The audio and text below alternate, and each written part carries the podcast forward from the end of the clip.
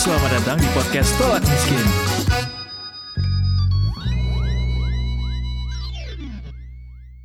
Selamat datang di podcast Tolak Miskin Detikers bersama saya Eduardo Morangkir. Polemik kelangkaan minyak goreng belum juga selesai nih Detikers minyak goreng ini masih sulit didapetin, bahkan nggak jarang harga yang ditetapkan ini tinggi kalaupun didapatkan. Di beberapa minimarket yang saya temui dekat rumah saya contohnya itu saya bisa temukan bahwa beberapa minimarket ini tidak menjual bahkan minyak goreng. Bahkan kalaupun ada yang menjual minyak goreng ini harganya tidak sesuai dengan HET yang ditetapkan oleh pemerintah.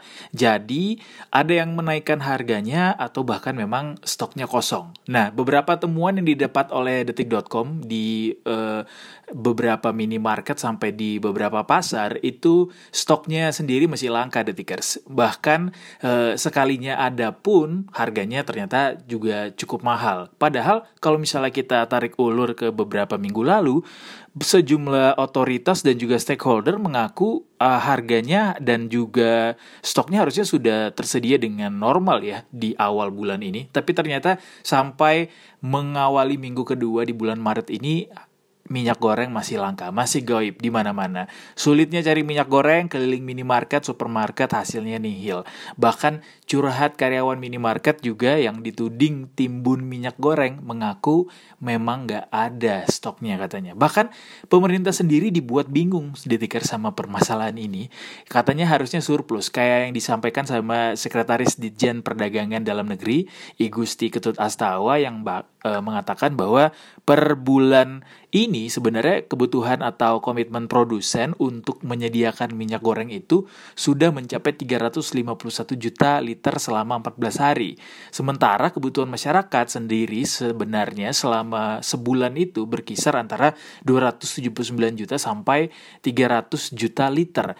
Artinya pasokannya sendiri masih harusnya surplus detiker sehingga seharusnya kebutuhan akan minyak goreng ini sudah bisa terpenuhi. Alias nggak ada tuh yang namanya langka atau gaib lah namanya atau diserbu di mana-mana.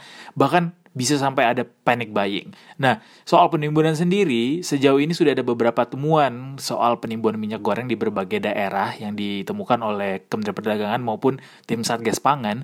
Tapi e, katanya sih di tiap-tiap provinsi ini masih melakukan langkah-langkah evaluasi atas adanya indikasi-indikasi tersendiri.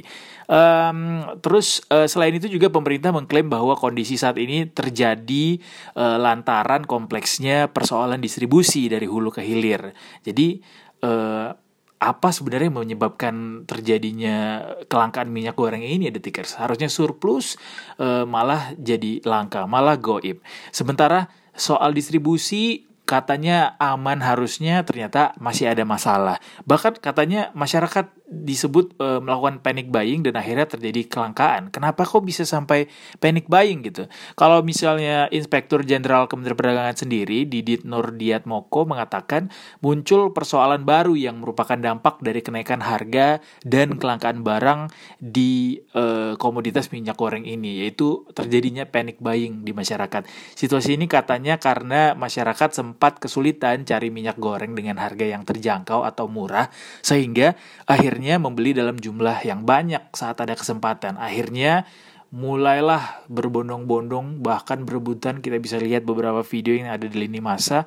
Masyarakat ibu-ibu semuanya nyerbu minyak goreng bahkan di saat baru dibuka itu minimarketnya. Padahal kalau memang dilihat dari catatan atau sejarahnya nih detikers hasil riset ini menyebutkan kebutuhan minyak goreng per orang itu cuma 0,8 sampai 1 liter per bulan ya artinya harusnya eh, banyak rumah tangga tuh nggak harus panic buying segala sih. Dan harusnya sih dengan stok yang ada saat ini eh, nggak perlu sampai stok minyak goreng gitu di rumahnya. Walaupun juga beberapa minimarket me membuat kebijakan uh, pembelian itu dibatasi ya. Bahkan ada yang sampai harus dicelupin tintanya. Walaupun memang ini sendiri baru indikasi katanya soal panic buying ini sendiri.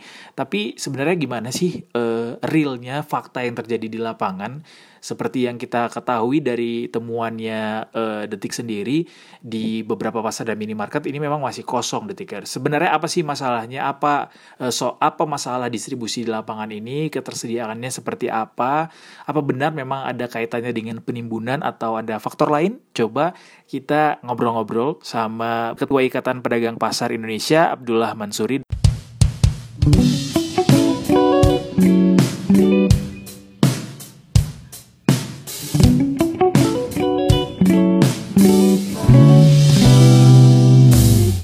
Halo, selamat Halo. sore Pak Mansuri. Selamat sore. Sore Pak. Pak, mau tanya dong Pak, ini kan uh, soal minyak goreng uh, kita dapatkan beberapa temuan di lapangan di beberapa minimarket dan juga pasar kita lakukan pengecekan stoknya sendiri masih sangat langka Pak ditemukan bahkan kalaupun ada um, uh, harganya dibuat sangat tinggi begitu jauh dari harga yang ditetapkan sama pemerintah. Nah dari pedagang pasar kita pengen tahu Pak sebenarnya stok di kenyataannya di lapangan itu seperti apa sih Pak? Apa sih yang membuat uh, minyak goreng ini sulit begitu di, ditemukan dan juga kalaupun ditemukan harganya masih cukup mahal begitu padahal dari beberapa uh, pertemuan sebelumnya juga dengan pedagang pasar juga dengan uh, asosiasi pengusaha retail begitu dan juga Kemendak uh, Kementerian Perdagangan sendiri harusnya kan di awal bulan ini stok harusnya sudah lancar ya Pak dan juga Kemendak sendiri mengatakan uh, surplus harusnya ke uh, stok yang ada di lapangan tapi kalau boleh tahu dari pedagang pasar sendiri uh, gimana sih Pak ketersediaannya di lapangan sendiri? Uh, kalau kami lihat secara langsung di lapangan ya di pasar khususnya ya mm-hmm. memang minyak goreng ini masih terhitung langka karena stoknya tidak tidak tidak ditemui di pasar Nah, eh, apa yang menyebabkan stoknya langka ya karena distribusinya tidak ada, barangnya tidak ada. Berarti sesederhana barang-barangnya nggak ada ya Pak, yang harga yang ditetapkan sama pemerintah? Nggak ada. Jadi gini, sebenarnya uh, ini kan argumentasi pemerintah bahwa sudah menggelontorkan sekian juta ton, mm -hmm. ya kan? Yang menggelontorkan siapa? Barangnya di mana saja itu kan sebenarnya gampang di tracing kan? Hmm. nah harusnya kalau sesuai dengan kesepakatan uh, sesuai dengan arahan Kementerian Perdagangan harusnya di pasar itu sudah melimpah barangnya. Oke. okay kenyataannya sampai detik ini harga masih eh, barang tidak ada, harga pun harganya masih 17.000 ke atas. Artinya yang eh, stok yang didapatkan oleh para pedagang itu masih stok dengan harga mahal gitu ya, Pak? Stok dengan harga mahal. Apakah Artinya ini masih dapatnya dari distributor lama? Lama, berarti ini stok lama berarti ya, Pak? Iya, stok lama atau distributor lama. Distributor lama yang memasok dengan pasokan yang sama dengan harga yang belum sesuai dengan pemerintah. Berarti distributor lama pun juga masih mendapatkan uh, produksi dari yang uh, harga lama begitu ya? Harga lama, hmm. harga hmm. lama. Ada penurunan sebenarnya dari 19.000 ke 17.000 ada penurunan, tapi kan nggak tetap nggak sesuai dengan yang ditarget pemerintah kan. Hmm, hmm, hmm. Nah, saya ceritakan sedikit Bang Edo ya agar uh, agak agak utuh gitu ya, okay. agar agak utuh. Kami sudah komunikasi dengan ke kementerian, kementerian mengarahkan kami untuk berkomunikasi dengan pihak yang ditunjuk kementerian untuk melakukan distribusi. Mm -hmm. Mm -hmm. Saya sebut sajalah RNI. Oke, okay, RNI. Ya. Setelah kami coba merangkai komunikasi RNI dengan pasar-pasar yang ada di anggota kami di seluruh Indonesia, memang faktanya barang nggak ada. Oke, berarti RNI sendiri juga mengaku barangnya nggak ada. Barangnya uh, mengaku barangnya nggak ada itu yang pertama. Oke. Kalaupun ada curah, kalaupun barangnya ada curah, kendala kami adalah kami harus membayar dulu di pabrik, baru barang itu terkirim. Oke. Nah kalau kami membayar dulu ke pabrik, kami nggak mungkin kolekin pedagang duluan, nggak mungkin. Karena selama berpuluh-puluh tahun pola distribusinya barang ada dibayar di tempat.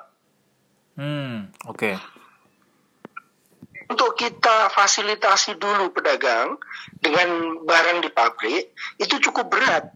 Karena 20 ton saja untuk satu kabupaten di Cianjur itu saya kami harus ngeluarin 200 jutaan. Oke. Okay. Nah ini fakta-fakta yang harus ter, harus saya sampaikan. Itu kenapa bisa sampai terjadi per- perubahan pola eh, perdagangan, Pak? Maksudnya po- pola distribusinya kenapa jadi Pola berubah? distribusi. Karena memang harganya sudah dipatok, nggak boleh lebih dari sekian. Mm-mm.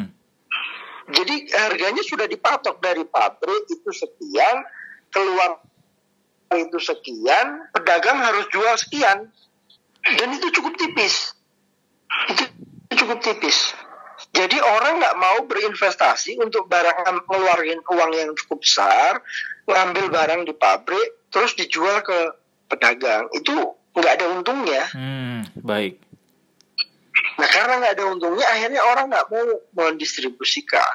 Hmm, hmm, hmm. Sedangkan sedangkan RNI sendiri punya keterbatasan, Baik. keterbatasan akses, keterbatasan eh, tangki, keterbatasan eh, m- mungkin pembiayaan. Berarti akar masalahnya masih di eh, supply dari minyak goreng dan produsen minyak gorengnya sendiri ya Pak yang memang tidak bisa mencukupi Masalah- dengan eh, harga yang ditetapkan pemerintah. Bukan masalahnya nggak hanya di produksi, distribusinya juga bermasalah. Iya, distribusi bermasalah karena ada kendala di produksi begitu. Produksinya ada, tapi eh, kami harus bayar dulu itu jadi masalah. Oke. Jadi pabrik itu nggak akan mau keluarin barang kalau kami belum bayar lunas dulu. Hmm. Berarti ada tertahan ya Pak ya? Distribusi tertahan di pabrik. Distribusi tertahan di pabrik. Sedangkan kami minyak minta kemasan saja, Mm-mm. eh, minggu depan baru ada barangnya, minggu depan baru ada barangnya. Itu itu fakta yang yang kami jalani sendiri. Itu kenapa Nah, Pak? kami saja barangnya nggak ada, adanya minggu depan, Oke. adanya minggu ini, minggu ini adanya katanya. Oke. Ini pun terus kami kejar gitu. Itu pun kami terus kejar. Nah, ini fakta bahwa kami saja yang dapat akses langsung ke distributor, ke pihak yang ditunjuk oleh kementerian untuk melakukan distribusi, Hmm. masih mengalami kendala-kendala teknis seperti ini. Hmm. Apalagi pedagang gitu. Berarti soal indikasi tidak ada indikasi adanya penimbunan seperti itu Pak dan juga terjadinya panic buying di masyarakat. Eh, eh, menurut Pak Mansuri, ini ada nggak sih Pak? Benar nggak sih Pak? Oh, sangat mungkin Hmm. Contoh yang di Deli Serdang ada satu juta 1,1 juta eh, kilogram yang ada di gudang. Sangat mungkin itu terjadi. Karena apa? Karena eh, selisihnya tipis banget untuk di untuk dikeluarkan. Sehingga lebih baik menahan begitu ya. Lebih baik menahan. Nah ini yang ini yang harus dikejar oleh KPPU, Satgas Pangan dan seterusnya Oke. agar barang itu harus melimpah. Tujuannya kementerian ini kan mendistribusikan Menstabil. sebanyak-banyaknya. Yes.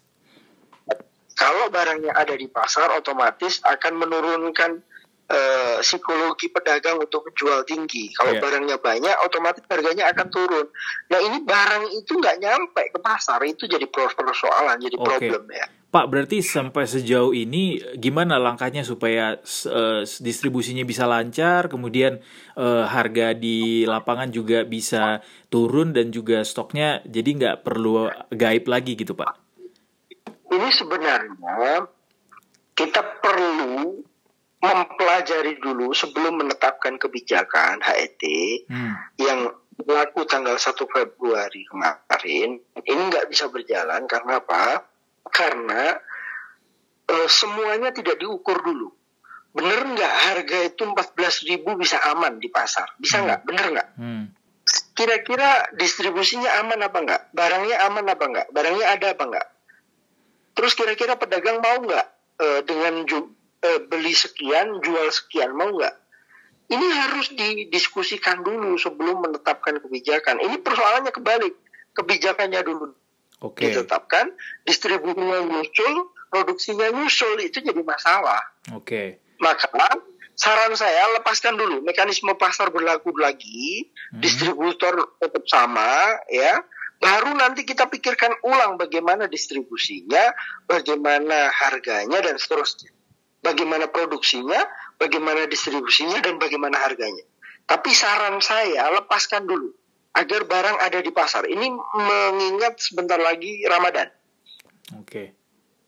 Kalau kondisi ini tet- tetap seperti ini, mereka saling tarik menarik, saling tahan menahan, saling eh, adu kuat. Mm, mm, mm, mm. Menurut kami ini akan sulit.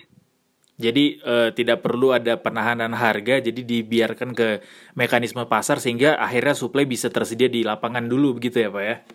Untuk sementara waktu. Untuk Saya sementara waktu. menyarankan, ya solusi ya untuk itu bisa berjalan dan pasar bisa eh, distribusi bisa jalan dengan baik, maka lepaskan dulu, cabut dulu. Ini tapi kan Eh. eh, pengorbanannya cukup besar pak untuk masyarakat dan juga untuk eh, apa namanya untuk Kemendak sendiri untuk bisa melepaskan di mekanisme pasar.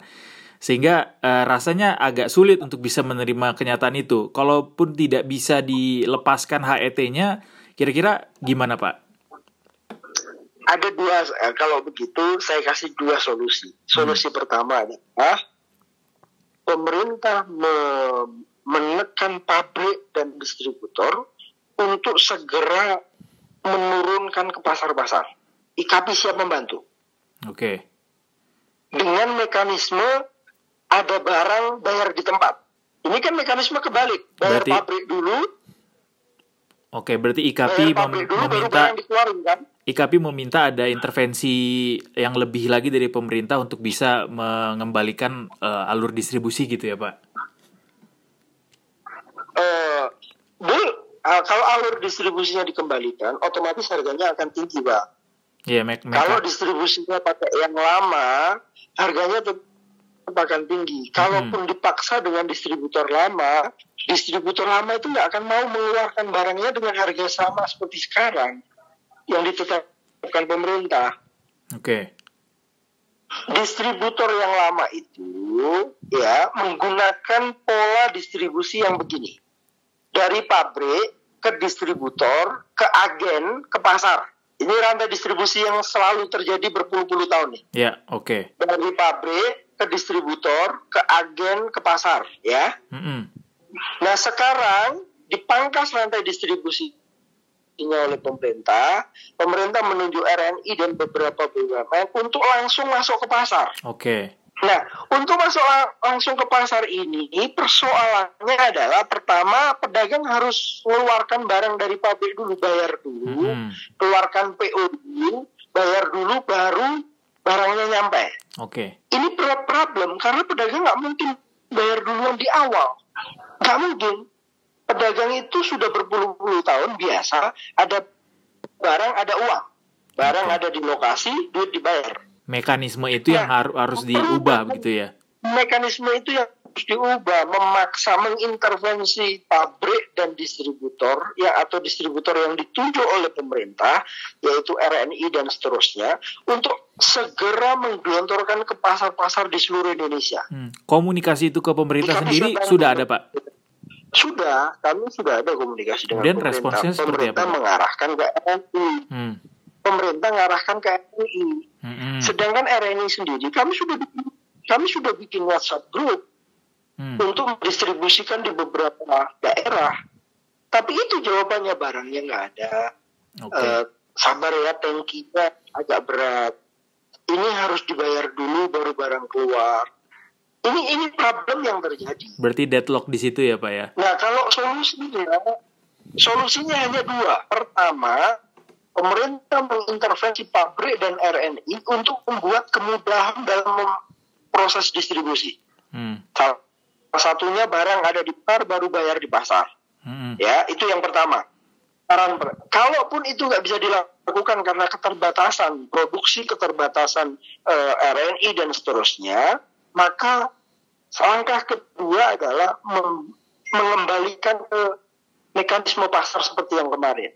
Oke, Itu saran dua dua ini. Tapi kami nggak berharap yang kedua. Kami nggak berharap yang kedua itu kita lakukan yang kedua. oke, oke. Paling tidak mekanisme tadi dikembalikan ke yang lama ya, tidak harus bayar dulu ya? Tidak harus bayar dulu. Berarti sejauh ini belum ada solusi kalau dua hal itu tidak bisa dilakukan ya Pak. Artinya kalau dua hal itu bisa dilakukan sejauh ini sepertinya eh, kelangkaan minyak goreng akan akan terus panjang begitu. Oke. Maka pemerintah harus mengintervensi pabrik dan distributor untuk segera menggelontorkan ke pasar-pasar. Baik. Terima kasih banyak Pak Mansuri. Ya. Sama-sama, Pak. Terima kasih Pak. Selamat sore Pak. Terima kasih sudah mendengarkan podcast Tolak Miskin. Ikut baca dan dengarkan kami terus di detik.com.